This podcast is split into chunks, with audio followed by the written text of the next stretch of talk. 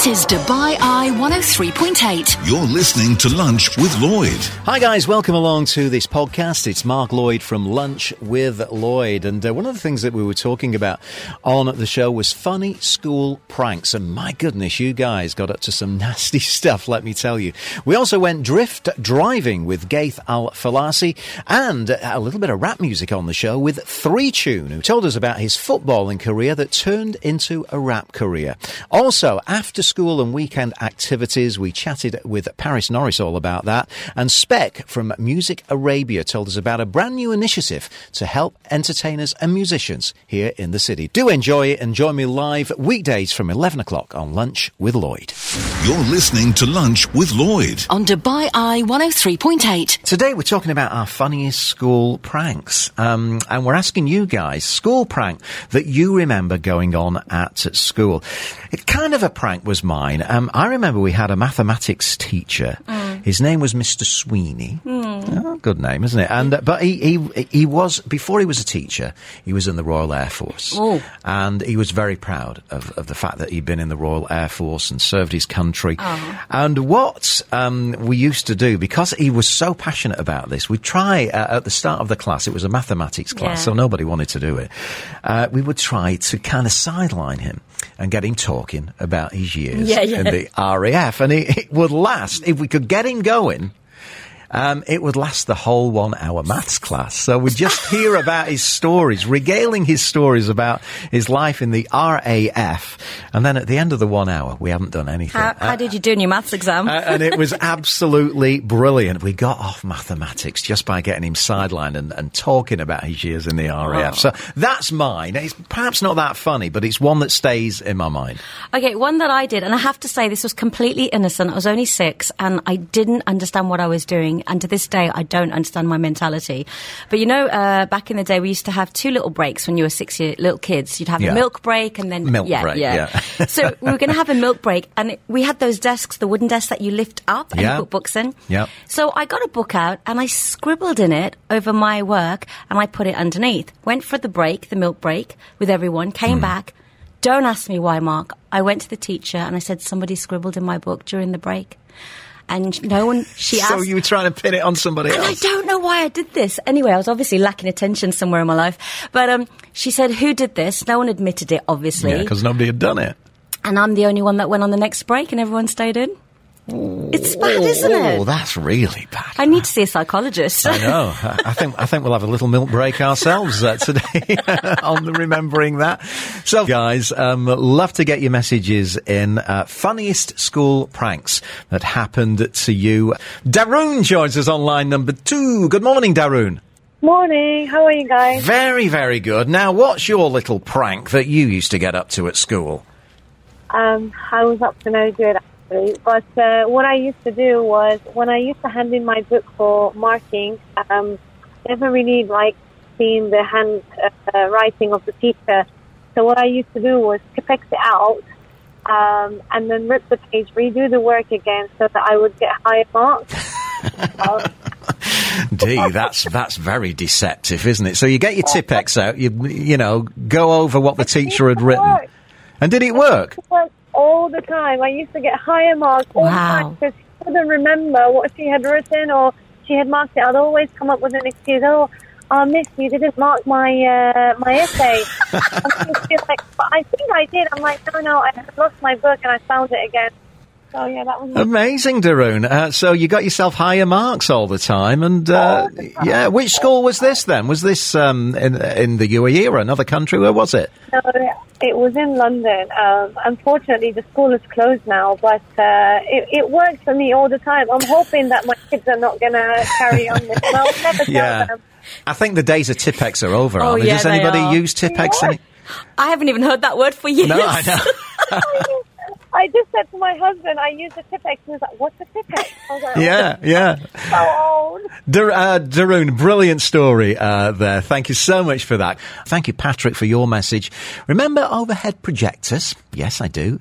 I used to remove the light bulb, so the teacher kept some replacement ones locked in her desk. So, of course, then the lens had to go as well. You sound like you were up to a bit of mischief there, Patrick. And also thanks, Gerald. My best friend and I spread the news that I, I also passed the Philippines' most prestigious college exam. Usually only the best in the class would dare to take it up. Well, after 24 hours from the prank, it turned out to be true. So the momentum was lost to tell everyone about um, that it was actually the real thing. Thank you for that, Gerald. We're going to go to line number two. We got Sushil joining us on the show. Um, Sushil, um, you've got a fair old prank to tell me about. What was it? Hi, Mark. How are you doing? Very good, sir. Uh, so yeah, so basically, I just uh, uh, gave my sister a shock. So what I did was I got in, into a small accident, nothing uh, major, Yeah. just a small, uh, you know, fender uh, issue. So Oh, okay. I kind of blew it out of proportion, and uh, I told my sister that you know, it's, uh, I mean, I hit someone. I'm in the police station. Oh dear. yeah, yeah, not that of- great. Yeah. What, Yeah. what about your school days? Did you ever get into any, you know, kind of um, uh, scrapes there when it comes to uh, setting up people, tricking people, school pranks? Uh, yeah, I was kind of the prankster. I, What I kind do of remember things would one. you do? Uh, I'd kind of like, you know, take stuff from uh, kids' lunch boxes and, you know, just fill. no, I. I usually eat, the, eat their stuff and uh, I'll just leave the wrapper in the box. Just well, that's a bit nasty, Sushil. I hope you're not doing that anymore. Is that something that you put behind you? yeah, yeah, yeah. You know, just just a few laughs. So when I talk about it with, uh, with my friends, you know, Yeah. Well, keep we used, to get, we used to have this thing called pen fights. You know, What's that? We used to uh, we used to uh, uh, play with the pen uh, on the table. You know, it's a bit of uh, what do you call it, pen golf. So you just uh, make sure that you uh, whack the other person's pen out of the table when. Uh, Oh, that, that was a nice game we used to play. Right, cool. So- okay, well, thanks for your call, Sushil. Much appreciated. Uh, thank you, Tim, for your message. We've been asking you about pranks that you used to play on uh, your teachers or on your uh, uh, co-pupils at school. Um, Tim says um, we would prank our RE teacher by purposely coming into his class as individuals at 30-second intervals and apologising for being late. That's that's a nasty one. That would play on the mind. That one, Tim. Thank you for that. This is Dubai Eye 103.8. You're listening to Lunch with Lloyd. Yeah, hope you're well. Nice to be back uh, with you on the show. My first day back at work, and uh, once again, a big thank you uh, to Katie and uh, the team and Punham and kept things rolling whilst uh, I took a little break of a couple of weeks. Now then, we're going to get the wheels on next. And uh, if you ask any young guy, young boy, probably when he's growing up, a lot of them uh, will say that they want to be a racing car driver when they grow up. And for one Emirati, he is living his childhood dreams, let me tell you. It's a real pleasure to uh, welcome to the show the um, uh, Emirati award winning racer, uh, Gaith Al Falasi. Gaith, how are you today?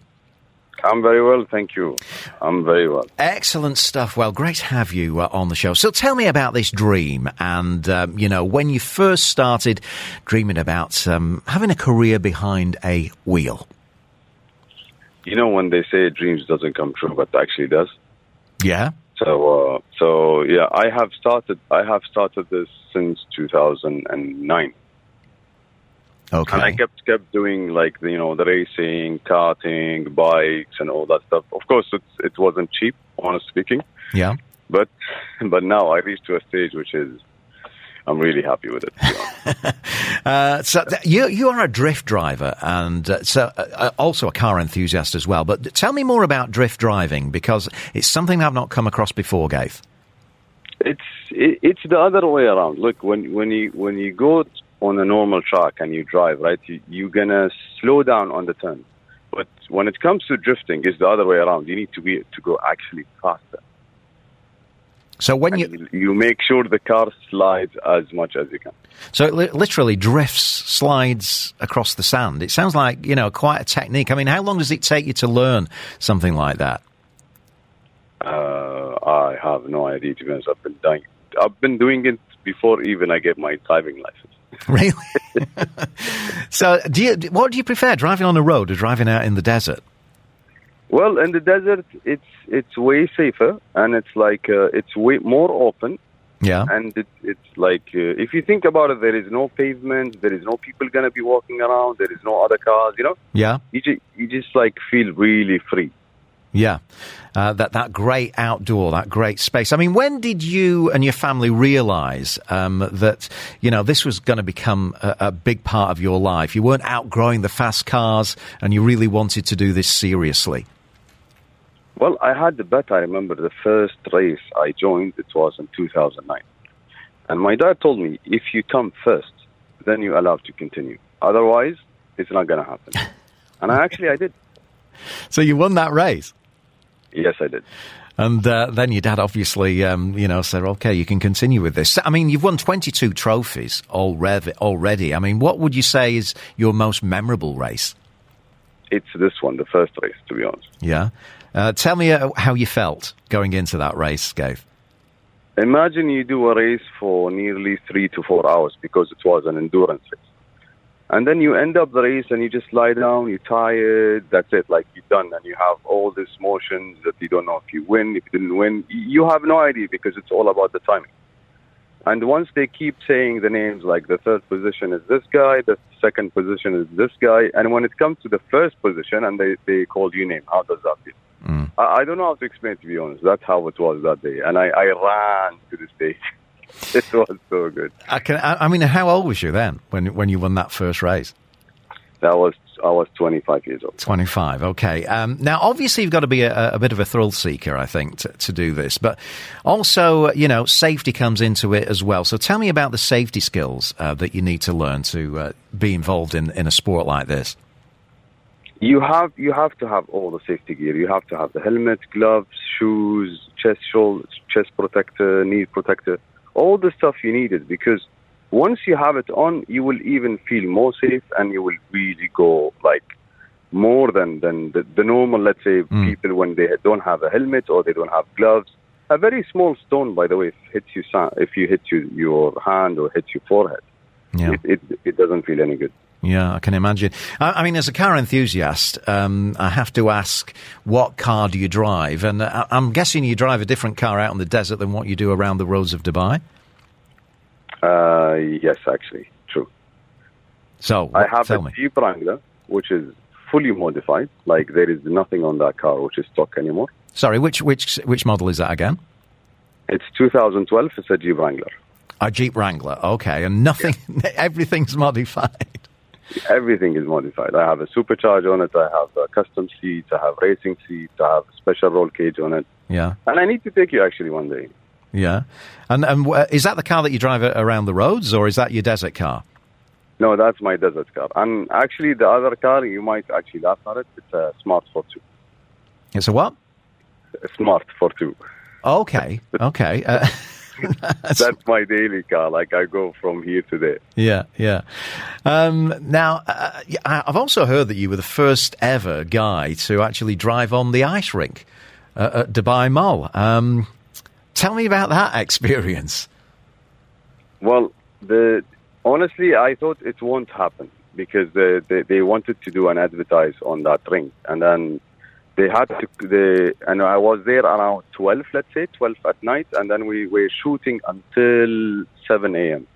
But honestly speaking, how it feels on that ring when you know that you're Mm. driving. I drove the car in that ring, like I drove it in and I drove it out. It, it felt so good, honestly speaking. It feels really good. And you have to be really careful because the, the place is really small Yeah, because they want me to slide the car and drive it like little bit of doing little bit of drift and stuff like this. But Yeah. honestly speaking, it wasn't easy. I bet. Yeah, because you could easily hit the sides of the of the of the rink, couldn't you? So, what's going to be your Yeah. next challenge, or what is your next race, Gabe? Well, there there is actually now because it's it's hot. So we do let's say uh, simulator online racing from from now and then. But my my target is hopefully I'm gonna go to Russia in February, and that's gonna be a snow snow race. Hopefully, hopefully that's my plan to That's honest. your plan next. What advice would you give for um, you know young people listening to you um, that that want to f- kind of follow in your footsteps and get into to drift uh, racing and you know other kinds of motorsports? Well, motorsport is is really you will really enjoy it. The more you drive, like the more you you start handling the car, and this is not easy because I honestly started from doing karting. Imagine, like from the karting, hmm. this is where everything grown up afterwards. Because you get the whole basics from the karting, and then you may, even when you do the karting part, you have to have the gloves, helmet, shoes. So so automatically you will be you know getting ready, and you know when you get ready, you have to be you have to put your safety gear on, and then you drive however you want to drive. And I would suggest always, if you want to do anything of this, it has to be in the truck. Yeah, yeah. Uh, so where can we follow you, Gaith, and uh, you know keep up to speed with uh, what challenge you've got next and some of your crazy stunts? Well, I'm very active on Instagram, and I have also TikTok, Snapchat. I have like mostly all of the social medias, but the the most one I'm looking at or like looking after is my Instagram. And that is It is Ghaith underscore seven nine. G H A I T H underscore seven nine. Great. Well, um, you uh, apparently said you'd take me out for a ride one of these days. So, um, Well, whenever you're ready. uh, whenever I'm whenever ready. ready. Okay. Uh, am I? Do I need to eat lunch first or leave it till after? Oh no no no, it's fine, it's fine. You're just gonna have a little bit of sand here and there, and, and that's it.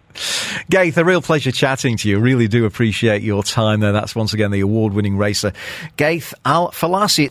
This is Lunch with Lloyd. On Dubai Eye 103.8. Yeah, welcome back into the show. Sunday kicking off a brand new week here on Lunch with Lloyd, and talking music is what we really love to do on this show, and uh, especially if the musician is called Three Tune. That's a fair old name, isn't it? Eh? I wonder if he's going to do. I know.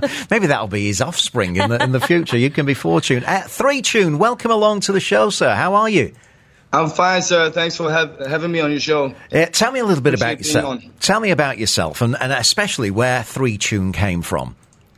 So, Three Tune came from the heart of Dubai. Born and raised over here. I'm 24 years old.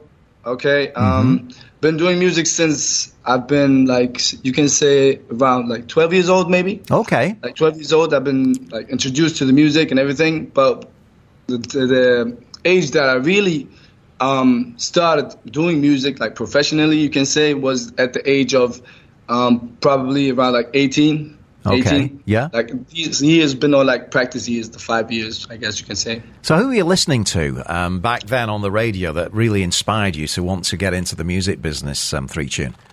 Oh, there's a lot on the list that inspired me. Many artists inspired me, such as Lil Wayne, T Pain, Kid Cudi. Kid Cudi is actually one of my faves. Um, he speaks to my soul. Every time I play a Kid Cudi song, it just wakes me up. It like revives me, I guess. Like his music is on another level, and I like that about Kid Cudi's music. Um, and there are a lot more artists out there that ins- that inspired me. Um, I like Ti. T.I.'s music sounds amazing. You have DaBaby, that's a new school rapper. You have the likes of um, Lil Uzi Vert. Yeah. These are all new school rappers, but they they're all like amazing rappers. So, I mean, you grew up in a, bl- a bilingual family. Um, did people around you expect you to go out and make Arabic music, or you know, were they uh, very much behind um, this kind of rap influence that uh, that you took? Um, no one expected me to go out and make music whatsoever. no one ever thought that I would go out and make music because I used to play football. So um, no one thought I would like switch lanes and go and make music. You know. Yeah. But creativity calls me always. So wherever there's creativity, I'm always there. Um, speaking of the background, um, the environment, like uh, guys, um, like pushing me towards uh, doing music. Excuse me. Um, I had a lot of guys, Arab guys, that were doing music, but Arab, like Arab style wise. Yeah. Um, I tried to do one song in Arabic, but it didn't go as planned, and I felt like I would never be able to reach the mass audience that I want to reach because I like I have high ambitions, and um, I'm trying to reach the mass audience as much as I can. So by doing that, you need to drop English music because with English music you can speak to every uh, person in the world because uh, English is a universal language, as we all know. So. Um, that's what I'm trying to do. I'm trying to reach the mass audience, trying to reach everyone's heart with the music that I drop out there. You sound super confident, and I really like that. Now, uh, we've got a clip of a song called Nervous. Just give me some background as to this tune and, uh, and what it's all about. Well, Nervous was written actually about uh, a girl that well, she obviously had me nervous. um, so we actually shot the video at uh, the girls' place. Okay, um, and the way we shot it was just a simple shooting, like one angle and and everything. Like one angle, a lot of takes, you know. Yeah. Um, it was a fun day. It was a fun day actually. Like we had a couple of drinks in the video. Actually, I was actually like super lit, in a in a, in a sense, you know. Um, yeah, it was it was it was nice. But can I ask nice. you a question? Why did you choose to uh, shoot the video at the girls' house? Didn't that make you nervous? Yeah, I did, I did. But to get over the nervousness, I had to like be in the in that in that spot. Right. like- Let, let's have a listen to this song anyway. A little clip from Nervous. sure.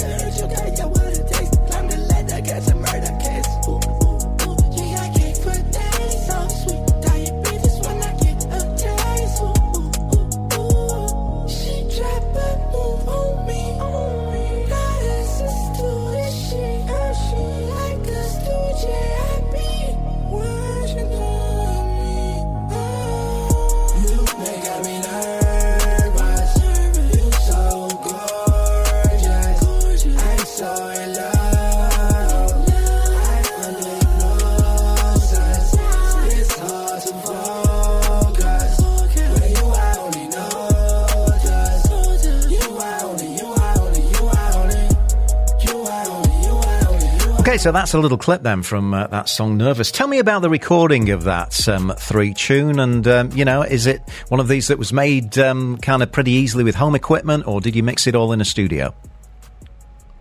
Like you said, it was made all in a home, uh, in a home. Um, my home, obviously. Yeah. Um, most of my songs I record them at home, um, and most of my songs I mix them down myself. But nowadays, since things are kind of hectic, I kind of need extra help, uh, like hands help with the mixing down. Okay, so I have my homie that he he mixes down for me the songs. Okay. So um, most of the songs you see, like I said, like they be they be recorded at home, and I like to record at home and I'll tell you why. Because when you record at home, you're all alone. You get to be like creative. You get to sit and like sit with your with your thoughts mm-hmm. and come out like come up with crazy crazy ideas, new ideas. No one's there like draining that energy away from you, you know, because it's all about the energy. So when someone's in the room with me, I feel like he's just taking away the energy, so I can't get as creative as. So you're a one man show. Yeah, I, guess think, you could say that. I think Mark can relate to that because I drain his energy all the time. I mean, what's the, what's the journey been like cracking the music industry here in, in the UAE? You know, has it has it been a difficult one, um, or have you found it kind of easy to get your name out there um, at Three Tune? it is kind of difficult to crack the, the scene over here because the scene that I'm trying to crack hasn't been made yet. Like the scene isn't doesn't exist over here. So you're a pioneer. Yeah, I guess you can put it in that that sense. Yeah. I also want to ask you as well. Why did you turn your back on football? what, what was? I Oh mean, yeah, yeah. What, what was That's the reason story, for that? It's a, it's, it's a long ass story, but yeah, I'll tell you why. Um, I turned my back on football because I was struggling to keep my grades up in school. So my dad actually told me to focus on school rather than football. Yeah. So I dropped football, went to school, lost focus on school because I was doing music, and then I lost it all together. But yeah. Um, so, have you got any new music uh, coming out? Any gigs by, that we can maybe come and see you live? Um, uh, new music is on the way. I have a lot of music recorded. You can say possibly like 20 songs recorded. Yeah. But I'm not gonna use all of them. I'm just gonna pick and choose. You know, close my eyes, pick and choose one, just drop it on the album. Um, whatever sounds good, I guess it's gonna be on the album. Um, the songs have been mixed and everything. They are ready, but I'm just waiting for the the manager to give me the release dates and everything, so I know when I can uh, announce it on my social media pages and everything. And speaking of gigs, the we, I had a gig. I had two gigs actually. Uh, I had one gig recently on um, Last Seen Live. It's a production company. Okay. Um, I did I did a song over there called Bop. It's one of the songs on my pages. Yeah. It's called Bop. Um, I performed it live, okay, in the in the studio. As not, it's not a studio. I mean, it was a studio. It is a studio. Let's just say it's a studio. okay. It is or it isn't. Uh, I think he's had a late night Yeah. on the studio. yeah. Um, so, if people want to follow you, um, Three Tune, where's uh, where's the place that they need to head to to catch up with uh, your your new songs? They can follow me on Instagram at 3tune. And they can also follow me on YouTube because on YouTube and, and Spotify because these are the main apps that I always update. Like uh, iTunes and all the other apps get updated too, but like most apps I'm active on, uh, Instagram, YouTube, and Spotify. Yeah. these are the apps. Then they can find me all on 3tune under the na- name of 3tune. Okay, and I've got to ask you before you go, um, uh, does that girl still make you nervous? to this day, to this day, bro. Oh, to that's this day. sweet. I like it. oh, well, fantastic. Uh, three Tune, wish you all the best and uh, hope to catch up with you again in the future when some of that new music comes out. Absolutely brilliant and uh, just Thanks love for that having song. me on the show. Real pleasure, sir. Isn't he cool, eh? Yeah, that was really cool. I, I like the fact he's still nervous. I like it when guys are nervous around girls. Have Yeah. you ever had that feeling? Oh, yeah, all the time, all the time. Yeah. I'm sure you're I talking was about your wife, right? super shy, super shy when I was growing up in, in my teens, and Aw. uh, I was constantly, I was nervous getting out of bed, I was nervous going, the whole thing. Yes. This is Dubai Eye 103.8. You're listening to Lunch with Lloyd. Yeah, welcome back to the show. Lunch with Lloyd, kicking off a brand new week. My first day back uh, in action as well, and uh, it's always a pleasure to go on a little bit of an adventure on a Sunday. And the man who takes us on those adventures joins us next on the show. Uh, Paris Norris, how are you, sir? I'm extremely well, thanks, Mark. How was your holiday? Very, very good. Um, I spent a lot of time playing Angry Birds. In fact, I'm an expert at it now with my granddaughter. Uh, so, uh, anything that you want to know about Angry Birds, how to get to the next level, I'm your man, Paris. Good. I'm glad you spent it productively. yeah, exactly. So, um, of course, kids back at school uh, today. Uh, so we need some fun, adventurous after-school and weekend activities, which is what you've been taking a look at this week. Yes, well, you know, I'm a bit of a kid myself, so I quite often find myself, uh, you know, doing things that kids do, and and uh, I still massively uh, enjoy it. And um, Dubai is great for for those types of activities. And um, it's still quite hot at the moment, but the, the weather is starting to cool down, or should do, hopefully, during September. And I came up with a few activities that I love to do, and I know that kids love it as well. Yeah. Um, what, one of those is ice skating. Um, and I remember learning that when I was younger, and it was just the best thing ever. I wanted to do it all the time. um, and, you know, uh, fell over an awful lot when I was younger, but. Uh, but uh, it, it was great fun, and there's a lot of places that we can do it here in Dubai. Um, obviously, most people know uh, the ice rink at Dubai Mall, Yeah. um, and you can you can have classes there, and you can learn uh, even ice hockey. But there's also a couple of other ones around town. There's uh, the Al Nasr Leisureland in uh, Oud Metha, Yeah. and there's also the Galleria ice skating rink uh, in the Hyatt Regency in Deira. So, uh, um, you know, if if you've got kids back at school, I would recommend maybe trying out some of the, the other ice skating rinks because they're they not always so busy during um, sort of after school time or on the weekends, uh, and they're also a little bit a little bit more cost effective as well. So uh, that's something that I would recommend for the weekend or after school. Yeah, it's a lot of fun, isn't it? And, uh, you know, if you do want to take it a little bit more seriously, I suppose, um, you know, having lessons to teach you the basics, the correct way to. So I, I know there's a way to fall, there's a technique to fall, isn't there, Paris? Yeah, yeah, yeah, yeah. You don't fall on your face, is, is all I know. uh, but yeah, uh, yeah, there is definitely uh, techniques, but I s- still haven't really mastered it. Right then. Um, also, um, I believe water parks is something that um, that you've been, you know, checking out, and uh, always a good uh, day out or afternoon out, aren't they?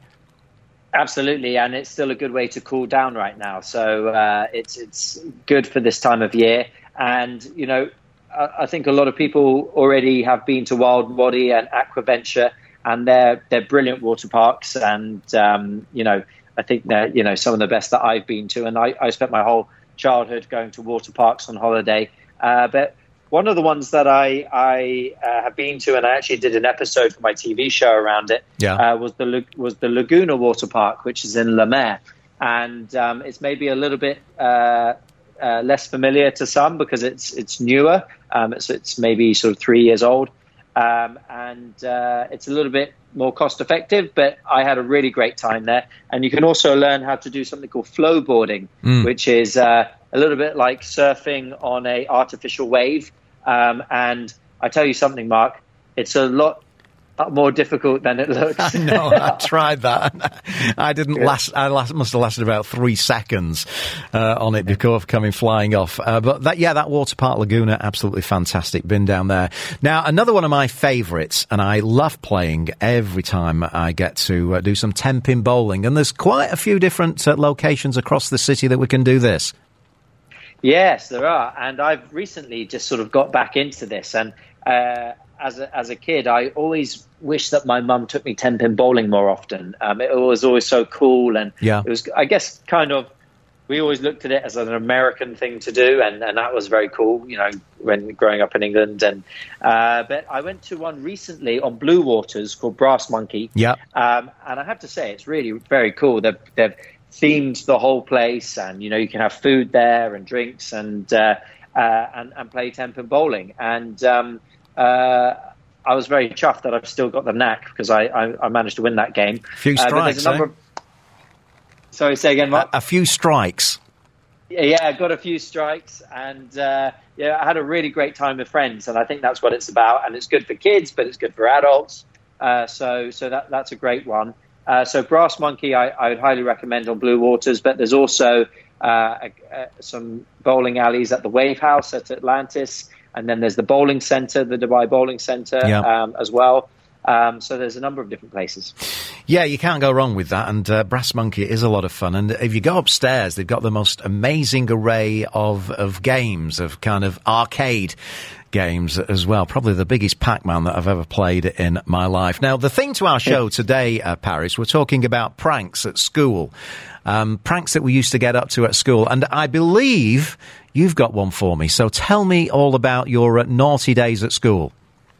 Well, Mark, you know, I spent pretty much my whole teenage years doing pranks on people. I, I went to boarding school, and Okay. you know, too many kids all in one place, and all we could think about is, you know, how to Yeah. trick the teacher or how to trick one of our friends. Uh, Yeah. So I spent pretty much, you know, most of my school days doing pranks. But then it was at, the, the one, the sort of most interesting story I have for you is actually from university because I had all these sort of prank ideas that I took to university, and a lot of other people hadn't come from the same type of school that I did. So, so they they, they weren't so uh, inspired by pranks. And I went to uh, a business school in Canada called Queen's Business School, and it had a very good engineering uh, department. So a lot of the engineering students there were really incredible. They could take apart anything Yeah. and build anything, and I was always amazed by them. So at the end of the year, I, I got together with my engineering friends, and they had always told me about their professor, who was quite an eccentric character. So I said, "Okay, guys, I've got a really good idea." So what we did, and you know, I'm not suggesting this to anybody, right? All right. Uh, we and, and luckily we knew he was a good sport, and it was a tradition every every year to play a, a prank on the on the professor of engineering. So so he knew something was coming. So what we did, the engineers and I um, dismantled his car and rebuilt it inside the squash court in the in in the gym, and got, got it rebuilt and and turned the engine on. So when he woke up in the morning, he, he was like, "Where's my car?" and and found it in in the uh, inside a squash court, which of course he couldn't get it out of there. Uh, yeah. Uh, yeah, so uh, and he, he was quite shocked about it. It got into the, the, the, the village newspaper and uh, the I town newspaper, did. and uh, and it was it sort of got around university as being quite a quite a crazy prank. Of course, we had to own up to it, and and we obviously I hope- uh, I hope you uh, rebuilt fixed, it. fixed the situation. Yeah. uh, Paris, great story. Um, keep those coming in, guys, on 4001, your school or your childhood school pranks. Uh, to that number. Paris, um, if people want to follow you and keep up with your uh, programming and uh, all your action adventures, where do they need to head to? Yeah, so I'd love for everybody to watch our, our show, which is on OSN for the Middle East and Amazon Prime outside of the Middle East. If you're traveling at all, you can also catch the show on Emirates or Etihad and uh, catch up with our day to day activities on uh, Guy in Dubai uh, on Instagram. Uh, that's where you'll find us. Fantastic, Paris Norris, guy in Dubai. Great to have you on the show as ever. This is Dubai Eye 103.8. You're listening to Lunch with Lloyd. Yeah, Sunday lunch, first day of a brand new week, and we're going to talk the business of uh, music next. As ESMAA is a brand new UAE based music rights management entity, which uh, is going to be helping music licensing here in the Gulf region. And Spec from Pop Arabia joins us to tell us a little bit more about it. Spec, how are you, sir? I'm good, brother. How are you? Very, very good. So, SMAA, what's it all? ESMA, Es- ESMA, ESMA. What's it, it's- all about? It's it's the word. Um, it actually translates to the word "listen" in Arabic. So Okay. um, that's that's the origin of it. Um, but yeah, I mean, look, the history of uh, the region has been sort of complicated with respect to um, a lot of misunderstanding about how copyright and what what sort of laws protect music in this part of the world. And historically, the issue has been that. Um, there are laws that protect the rights of songwriters and composers and music creators. Yeah. Um, but there's been very little enforcement um, in the region historically. And but but even bef- beyond the enforcement issue, typically if you want to license music uh, in a mar- in a market like the UK, for example, there's an organization called PRS for music, and PRS um, what the law says is that every time a, a piece of music is either repro- reproduced or broadcast or played in public, that you need permission from the the person who created it. Uh, what what that means in a practical sense, though, is that there are millions of songs that people play, and so if you're somebody who just is going to play a, a playlist in a restaurant, you have no idea who actually owns all these rights. So it's it's sort of in a practical sense, it's impossible for you to follow follow the law. yeah. Um, and so, what they do in countries uh, around the world is they'll usually have a rights organization that, in effect, aggregates all of these permissions from all of the various people that have created music who you know sign up to this organization and say well look if my music is being heard i give you the right to license my music onward to who- whoever wants to use it. And as long as you collect money you distribute me um, a, a pro rata sh- my share of that then we're good. Now historically in the uae there's never been uh, any sort of organization that is able to sort of represent uh, rights owners uh, as a sort of rights management entity, uh, so to speak. And um, it's been a long time coming because the copyright law was written in 2002. You know, so um, the, the the challenge has been that um, a organization, even organization that wants to license music, like where do they go? Because you know the law also says that it's it's um, it's prohibited for a foreign organization to license locally in this country unless they have a local trade license, and that conundrum has meant that music licensing just hasn't really happened in a broad way um, in, in in in in the Gulf generally. Yeah. And so, um, so we set up a subsidiary of Pop Arabia called ESMA, uh, which we we we sort of got the trade license for um, last February, but we spent um, the past year or so uh, discussing rights uh, representation with uh, various global rights holders. And we announced a couple weeks ago that we had signed deals with PRS for Music, the UK rights organization, and SOCAN, the Canadian rights organization, and that we had been admitted as a what they call an RME client to CISAC, which is the organization that oversees all collecting societies around the world. They're, they've got 200, over 200 members in over a hmm. 100 or so countries. And so, for the first time in the history of music rights, there is an organization in the Gulf that is a member of CISAC and that is representing global rights organizations to be able to license music in a simple way to people that want to use it. Right. How's it going to benefit the artists and musicians in, in this region? Well, um, you know, there'll be. I mean, we've we've got a lot of work to do uh, ahead of us. So, um, you know, we've we've got to start, in, you know, sort of completing agreements to license uh, more global rights holders, as well as, on the other hand, conversely, licensing people on the ground over here so that music licenses are in place. But in theory, assuming we, we, we make progress on that, and we are already making uh, some sig- significant progress in both those areas, um, you know, as long as a composer is uh, or a music creator is a, you know, signs up to ESMA for representation, then they'll be able to uh, collect on revenues that are collected in the Gulf markets. So, that, so, So- the, the artist actually so needs to sign up with, with you guys that, to be part of this. Well, e- either us or somebody that we represent. So if you're a PRS member, for example, then then you will get paid. You know, when when uh, your your music is used somewhere. Uh, or if you are a member, one one of the publishers that we represent is a company called Songtrust, and they represent, um, you know, all kinds of, you know, they, they represent hundreds of thousands of independent songwriters who might Yeah. have a song or two or five released, and anybody can sign up to Songtrust, you know, and so as long as you are signed up to either us directly or through uh, one of the one, one of the rights owners that we represent, then then yes, you'll you'll be able to collect on your share of music, prov- prov- provided your music is being played somewhere. so, where do we need to find out more and sign up for this?